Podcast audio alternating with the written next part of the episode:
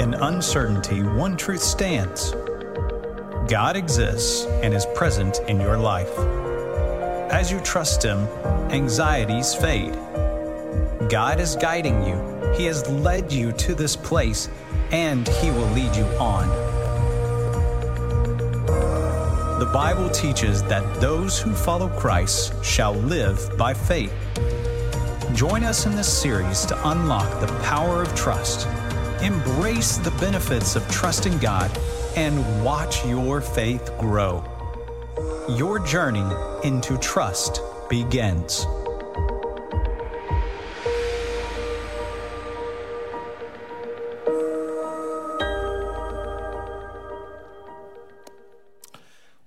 Friends. It's so good to be with you today. My name is Juan Carlos Redia, and I have the honor of serving on staff here at Sugar Creek. And on behalf of our lead pastor, Dr. Mark Hartman, I want to thank you for being here today at the Sugarland campus, at the Missouri City campus, at the Richmond Rosenberg campus, or if you're joining us online. Welcome to Sugar Creek. So, for the past couple of weeks, we've been exploring this idea of why faith is key in order to have a deep relationship with God. And in the first part of this series, Pastor Mark, he explained why this is so important in our lives. He actually talked about why we need to develop not blind faith, but a vibrant faith that is based in truth. He also contrasted why we need um, to believe in creationism and made a good case, a strong case for creationism versus evolution, and making the case that this makes more sense to believe in creationism even from a scientific viewpoint. Last week, he walked us through the primary passage in all of Scripture that talks about faith, Hebrews chapter 11, and he explained what true faith is really all about. Now, both of these messages are worth watching and rewatching on any of our platforms. Today, what I want us to do as we start off our time together and we continue to explore this idea of faith is that I want us to uncover a simple yet profound principle that we all tend to forget. And it's this we are the result of the habits we've formed. We are the result of the habits we've formed. There's a saying that we are creatures of habit, and it's true. In fact, the brilliant Greek philosopher Aristotle, who wrote a lot about habits, he makes this keen observation. He wrote on in one occasion that we are the sum of our actions, and therefore our habits make all the difference. The reality is that we are all being shaped by our habits, good or bad. And this is something that we all experience. So let me show it to you. Think for a minute about all the habits that you've carried out just today. You got up, you got dressed, you had something to eat, you brushed your teeth, or at least I hope you brushed your teeth. You, you maneuvered between different rooms in your home. You got into a vehicle, drove the vehicle, or rode in a vehicle. You got here, walked out, stepped into this auditorium, and you sat down. You did all of these simple yet complex tasks without any conscious awareness, without even thinking about it twice. Why? Because you've done these things so many times, have repeated it on so many occasions that now they've become habits that you don't even think about. And so, habits have a tremendous influence in the way that we act. So, let me ask this How many habits do you carry out on a weekly basis? How many habits do you carry out on a monthly basis or on a yearly basis? And here's an even more profound question that we need to ponder How does the accumulation of all of these habits affect our lives? The reality is that we would be surprised, we'd be amazed if we paid attention. Most of us underestimate the tremendous impact that habits have in our lives, the massive influence that they wield in our lives. We're all being molded by habits, and we need to pay attention to them. In fact, that's the premise behind James Clear's book, Atomic Habits. In this best selling book, he makes the case that we need to uh, pay attention to the habits in our life. And he defines a habit this way He says, A habit is a behavior that has been repeated enough times to become automatic. And he says that if we truly want to see change in our lives, we have to choose to replace bad habits with good habits. Now, I know what some of you are thinking. You're saying, Juan Carlos, interesting, right? Interesting stuff. But I thought you were going to talk about faith, not habits. In fact, this is a series about faith, right? And to that, I would answer good observation, imaginary voice in my head, and conveniently timed for me to set up this next premise. There is a deep connection between faith and habits. In fact, most people miss the fact that faith is not simply a religious concept that is limited to our relationship with God.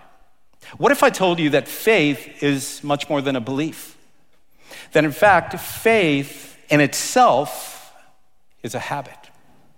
So, one thing that we need to understand, a principle that's so important for us is this that faith is a habit that we choose to develop.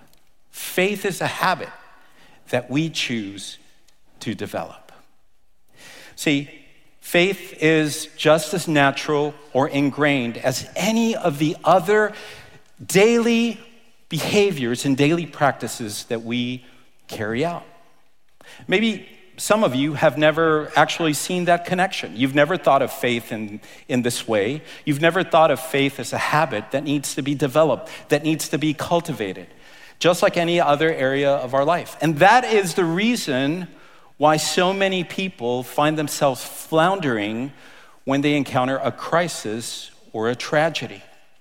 Because the only thing that they hold in their hands is a weak and feeble faith. But faith is something that we need to choose to develop. And until we see it that way, the problem is that we will always be struggling with our faith. In fact, some people, because of this, have chosen to abandon their faith, abandon Christianity altogether. Others, well, they simply think that uh, this idea of faith is something that's reserved only for a few select people that are born with strong faith. But the good news for all of us is this it doesn't have to be this way. In fact, God sets before us a pathway so that you and I, we can not only have faith, but we can actually have extraordinary faith. And here is the key for that extraordinary faith is the result of consistently trusting God in ordinary choices. Extraordinary faith is the result of consistently trusting God in ordinary choices. See, the key to any habit is consistency. And what happens with faith, just like with habits, it's a number of actions that add up over time and affect who we become. Same thing happens with faith. And so, when we do this, when we consistently choose, intentionally choose to trust God in the small things, when we are in a better position to face the big things. Because it'll be impossible for you and for me to be able to have victory over the giant challenges in our life if we are not consistently choosing to trust God in the small challenges that we face on a daily basis. Now, there is a story in the Bible that actually illustrates this truth. It's a very well known story, and that's the problem with the story. That most of us have heard it so many times, we're so familiar with it because we've heard it since childhood, that we've actually distorted the meaning of the story. And it's the story of David and Goliath. See, most people, when they think of David and Goliath, they've actually diluted the story into saying something different. It, it becomes this metaphor of a weak individual or a weak group of people that rise up and they're able to overcome this much more powerful opponent. And in doing so, they obtain great victory. And so when we read that story or we think of that story, that's kind of our call. We're motivated to go and face the giants in our life. It doesn't matter what size they are, right? Where's Yao Ming so I can face him? And, and we start thinking along the, you know, the, that way of thinking. But here's the problem that was never the intention of that story. That is not what's behind it. God didn't give us that story so we would be motivated to go out and face the giants in our life. The reality is that many times, you and I, we face things that, humanly speaking, we don't have the power to overcome, that we feel weak because it's a much greater opponent that we can face up to.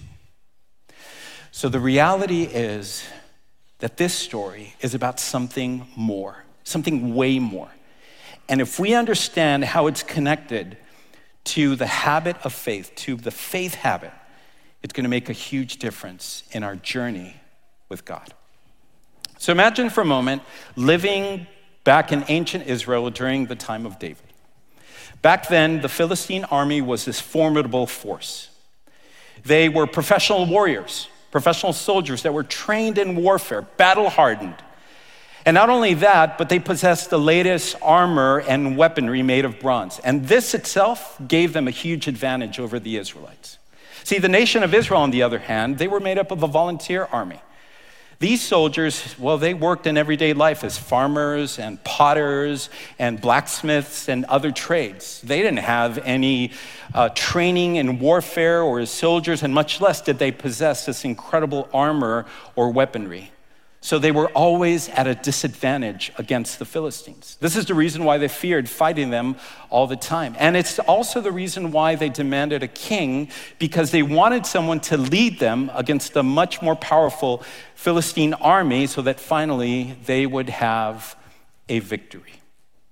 So one day, the Philistines, they set up camp on the southern slopes of the valley of Elah. And in response, the nation of Israel they gathered on the northern slopes of the valley of Elah. And as they were about to face off, right between these two armies stood a giant of a man, literally. And it wasn't only because of his incredible stature, it was the fact that he embodied the strength of the Philistine army and reminded them of why they needed to feel so intimidated by the Philistines. Listen to the way that the Bible describes this incredible warrior. It says in 1 Samuel 17, 4 through 7. Then a champion named Goliath from Gath came out from the Philistine camp. Get this, he was nine feet, nine inches tall, and wore a bronze helmet and bronze scale armor that weighed 125 pounds. In, fact, this guy was so strong that he could carry 125 pounds while he fought other people. And then it says, there was a bronze armor on his shins, and a bronze javelin was slung between his shoulders. His spear shaft was like a weaver's beam, and the iron point of his spear weighed 15 pounds. In addition, a shield bearer was walking in front of him. In other words, another guy had to carry his shield, something that he was able to carry with one hand. He stood and shouted to the Israelite battle formations, Why do you come out to line up in battle formation? He asked them, Am I not a Philistine? And are you not servants of Saul? He didn't see them as servants of God, he saw them as servants of Saul. Choose one of your men and have him come down against me. If he wins in a fight against me and kills me, well, we will be your servants. But if I win against him and kill him, then you will be our servants and serve us. Then the Philistine said, I defy the ranks of Israel today. Send me a man so we can fight each other. And the author of 1 Samuel makes this comment in regards to the response from the Israelites. When Saul and all Israel heard these words from the Philistine, they lost their courage and were terrified. I mean, who could blame them? Here they were facing a guy that was nine feet, nine inches tall. I mean, I wouldn't challenge this guy to hoop one on one, much less would I want to fight against him. That's the same thing that all of these soldiers were thinking. As they saw this incredible soldier and the fact that he wasn't not only so big, but he had all this experience in warfare and all this armor. They thought when they saw him, there's no way, Jose, that we are beating this guy. So none of them thought that they were going to be brave enough or maybe dumb enough to go out and face this giant.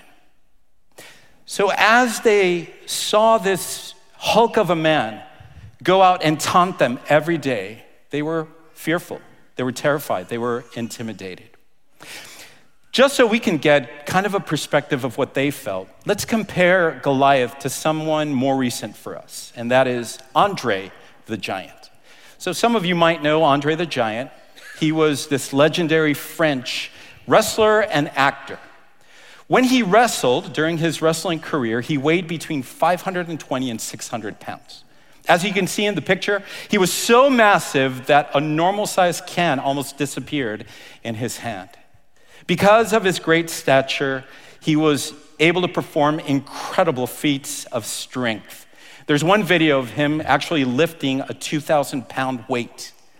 And in a documentary that they made about his life, he's able to fling a couple of 200 plus pound wrestlers over his shoulders like if they were babies. And here's the thing Andre the Giant was still over two feet shorter than Goliath. Can you imagine what it would have been then to face uh, Goliath and what he was capable of doing? See, it's no wonder that they were so intimidated by this incredible man, and no one was willing to go out and fight him. But that's where David enters the picture. Now, David wasn't a soldier, he was just a, barely a teenager, a shepherd boy. He was the youngest of all of his brothers. He was there because his father, Jesse, had sent him to take provisions to the Israelite army and also to check on his older brothers who were part of the Israelite army. David didn't have any military training, he didn't have experience in warfare, and he didn't have any armor. But what he lacked in all of these things, he had an unwavering faith and trust in the God of Israel. See, David had developed the habit of faith throughout his life. And as he tended to the sheep, he started to grow in his trust in God, and God started to display incredible things in his life. And as a result, it changed the way that God, that David viewed God and viewed and would view situations. In fact, this is the principle that we need to learn about David that the habit of faith changes our perspective about the power of God. The habit of faith changes our perspective about the power of God. See, of all of the people on that battlefield, only David was capable of seeing from God's perspective. Everyone else, they were looking at the situation, they were looking at the problem, they were looking at Goliath, this giant of a man, and they were scared because of that. In fact, think about it from their perspective. I mean, it made no sense that a shepherd boy would face off against this giant, this experienced, seasoned warrior. I mean, this David would have no prayer against this guy. So even if they would have had a fight announcement back then, it would have sounded a little ridiculous. It would have been something like this Ladies and gentlemen, welcome to the main event. In this corner, standing at nine feet, nine inches tall, weighing over 700 pounds the giant from Gath, the Philistine Phenom, the terrific Titan, the legend, the one and only undisputed and undefeated champion of the world, Goliath from Gath. And in this corner, standing at five feet, five inches tall, weighing 120 pounds, soaking wet, the lamb herder, the um, food courier, the rock hurler himself, David from Bethlehem. Now, let's get ready to rumble. I mean, who who in their right mind on the Israelite side would have said, "Yeah, put me down for 200 shekels on David." I mean, no one was thinking that, right? Because the odds were completely against him. But here's the thing David had a different perspective about what was going on. He didn't see an invincible warrior, he saw an opportunity for even greater God to show his strength. And so, David, instead of viewing the situation from the perspective of the people around him, he saw it from the perspective of God. And the lens that he used was the lens of faith, not fear. And so, as David is willing to go out and face this giant, there's even voices around him that are trying to drown out that trust that he has in God. He hears the voices of fear and doubt and even criticism from his own brother. And all of it trying to drown out the faith that he had in God.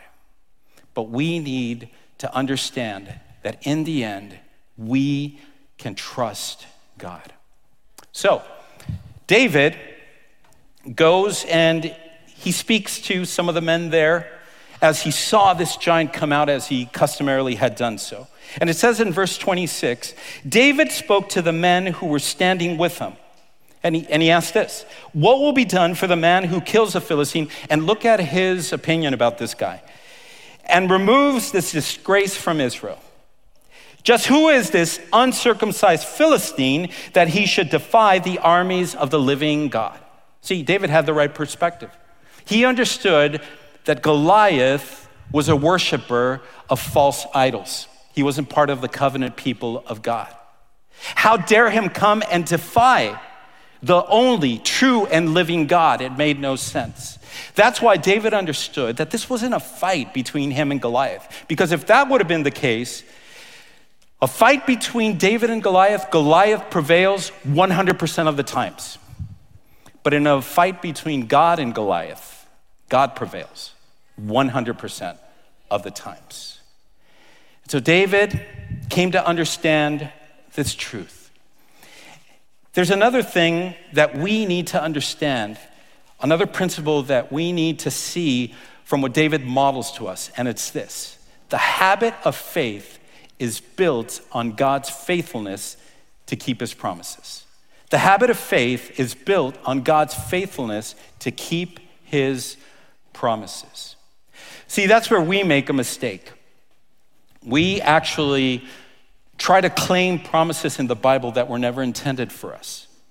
And then, as, as a result, we are waiting for God to act upon our desires, to do our bidding, and then when God doesn't do what we want him to do, we're disappointed with him, right? We, we think that he's failed us. But that is not faith, that's wishful thinking. See, faith is actually based on God's faithfulness to actually do what he's promised to do. And David actually, he was able to experience this firsthand. So he shows it and it, through this, this part of the Bible that we're, that we're going to read, because as he volunteers to go out and face Goliath, now he goes and he talks to King Saul. And King Saul is trying to dissuade him, saying, Hey, David, you're crazy. How are you going to go out and face this incredible giant? And he and tries to tell him all the reasons why he shouldn't do it. And David's response actually shows how much he trusted in God's faithfulness to keep his promises. Listen to what, what he says in verse 34 and 37. David answered Saul, Your servant has been tending his father's sheep. Whenever a lion or a bear came and carried off a lamb from the flock, I went after it, struck it down, and rescued the lamb from its mouth. If it reared up against me, I would grab it by its fur, strike it down, and kill it. Your servant has killed lions and bears. This uncircumcised Philistine will be like one of them for he has defied not me, but the armies of the living God. Then David said, The Lord, who rescued me from the paw of the lion and the paw of the bear, will rescue me from the hand of the Philistine. See, what's, what's incredible about one of the greatest speeches in all of history that David has, has just said here is that in the ancient Hebrew, the same word for paw is the same word for hand. In fact, David saw that same situation in facing bears and lions that he now he saw with the Philistine. And, and what's always been amazing to me is how people gloss over, overlook what David has just said. And, and we don't see how incredible that is. In fact, let me, let me kind of show it to you a, a different way. Let me ask you how many of you that are here have ever killed multiple lions and bears and without a gun? Show of hands. Anyone here? Anyone here? I want to meet you. Yeah? No? Okay. Well, how about have you ever killed at least one lion and one bear without a gun? Anyone here? Anyone? No. Do you know of anyone? Wow, we sure are wimps, right? Um, but here is David, who's doing something that's impossible for a teenager to accomplish. And the only reason why he was able to do this incredible feat is because he had trusted God that he would be faithful in keeping his promises and keeping his words.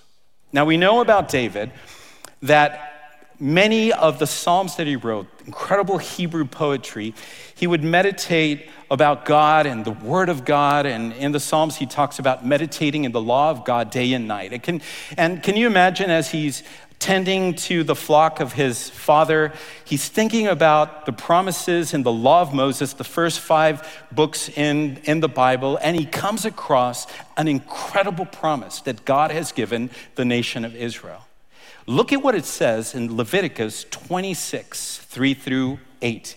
This is God promising to the nation of Israel the following it says, If you follow my statutes and faithfully observe my commands, I will give you rain at the right time, and the land will yield its produce, and the trees of the field will bear their fruit.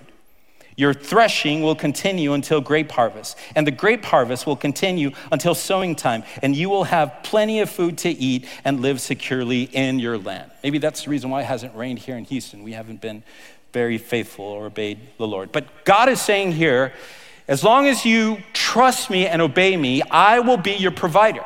But then the promise continues. Listen to what it says in verse 6 I will give peace to the land, and you will lie down with nothing to frighten you. And listen to this I will remove dangerous animals from the land, including lions, tigers, and bears. Oh my. No, it's actually just lions and, and, and bears. Call, uh, call, out to Wizard of Oz. And, uh, and, and then he says, And no sword will pass through your land. You will pursue your enemies, and they will fall before you by the sword. And, and listen to this five of you will pursue a hundred and a hundred of you will pursue 10,000. Your enemies will fall before you by the sword. See, God promised that He would take care of His people, not only as a provider, but as a protector, as long as they trusted in Him and obeyed Him. And it didn't matter what they faced, it didn't matter the odds, if it was lions, bears, or giants. He was faithful enough to keep his promise. And the only person that understood this and based his life on this was David. So, David then volunteers to go out and face Goliath. And he walks onto the battlefield, and Goliath thinks it's a joke, right? Why do you send a, a shepherd boy, a teenager, to fight him? He was expecting a much greater warrior, someone that could at least last a little bit in battle. But here is David, and David is no match for this guy. He doesn't have a prayer against Goliath. So Goliath starts mocking him and cursing him out. And David's answer is something incredible, probably the greatest speech in all of history. He says this now in verse 45 through 47. David said to the Philistine, You come against me with a sword, spear, and javelin. This is what gives you victory in the, in the world's eyes. But I come against you in the name of the Lord of armies, the God of the ranks of Israel. You have defied not me, you've defied him. Today, the Lord will hand you over to me. Today, I'll strike you down, remove your head, and give the corpses of the Philistine camp to the birds of the sky and the wild creatures of the earth. Then all the world will know that Israel has a God. And this whole assembly, all of these scaredy cats around here, will know that it's not by sword, by spear, Eh, or by spear, or by a slingshot that the Lord saves for the battle is the Lord's. He will hand you over to us. What an incredible speech. Love this speech. And David, he goes out trusting that God is going to be faithful as to what he promised. See, most of us think that the reason why David was able to bring down Goliath was because of his ability with a slingshot, or the element of surprise that he had, or his cunning to outwit Goliath. But it wasn't about that. It was about God doing it through David. This was a battle between not David and Goliath, it was a battle between God and Goliath. David, the only thing he did was trust that God was going to give him the victory. And that's why he could go out with boldness. He, he was someone that didn't have any fear because he completely trusted in the God of Israel that he was going to be faithful to his promise. And as we know, the story then goes that David launches that stone, guided by the hand of God, and takes down Goliath. And David finishes him off with a sword. David thought that he would need five stones, but God only needed one to bring down this giant. David models for us what we need to do with the things that we face in life. Maybe you're here and you're, you're sitting and you're, you're saying, Juan Carlos, man, this sounds great, happy for David, but what about me? What about the stuff that I'm facing in my life? You know, giants that I feel like are facing me down. I don't, I don't know what to do in these situations. I don't know how to, how to face this giant or even how to trust God in the midst of all that I am going through at this very moment. And my answer to you is the same that David understood for his life. What he did is a model for us to follow as well when giants come and attack us. And this is the answer. Develop your faith, develop that faith habit by obeying God one decision at a time and trusting Him one day at a time. See, faith is a habit that we need to build and we do it obeying God one decision at a time, and we do it trusting Him one day at a time. And when we do this, we're going to see that God is faithful to be able to respond and to do things that go beyond our understanding. See, it's not about the size of your problem, it's about the size of your God that loves you and is with you. This reminds me of another teenager a teenager who's called Jacob Smith, 15 year old. He is a freestyle skier. But what's incredible about Jacob Smith is that he is legally blind. In fact, he has four times the level of legal blindness. And just to kind of understand how much that is, uh, so if you think about the eye chart, you have that, that giant E at the top. That would have to be blown up four times in order for Jacob to be able to read that at 20 feet. So the question is, how is he able to ski? How can he do all these tricks and maneuver and avoid all these obstacles? The key is his father, Nathan. See, he has a two way radio with his dad. And it's his father that is guiding him and telling him what to do as he's coming down and skiing. In fact, they asked Jacob how much he trusts his father. And his answer was, enough to take a right turn when he tells me to. Well, the same thing the same story of Jacob is the story of David and is your story and my story. We can trust in God that He is going to be faithful, even to face the giants in our life. And let's just say that God is not finished defeating the giants. And if you and I are willing to trust Him and understand His faithfulness and the promises and build our trust in Him, there is no telling what God can do through your life and my life. Some of you that are here, you need to make a decision to begin this faith journey by trusting in the greatest giant slayer of all time, who's Jesus Christ. Through his sacrifice and his resurrection, he slayed the giant of death. And he tells us that if we trust Him, we put our faith in Him for forgiveness of our sins and for new life, He will not only do that, but He will guide us even against the giants of life. Let's pray. Heavenly Father, thank you because it was not in the power of David that he took down Goliath, it was in your power that you did and chose David as your instrument. In the same way, you desire to do the same thing in our lives. And wherever we're at, whatever situation we're facing, as big as it might seem, allow us to develop our faith habit, one decision at a time and one day at a time, being obedient and fully trusting in you. We love you and we thank you for your incredible faithfulness.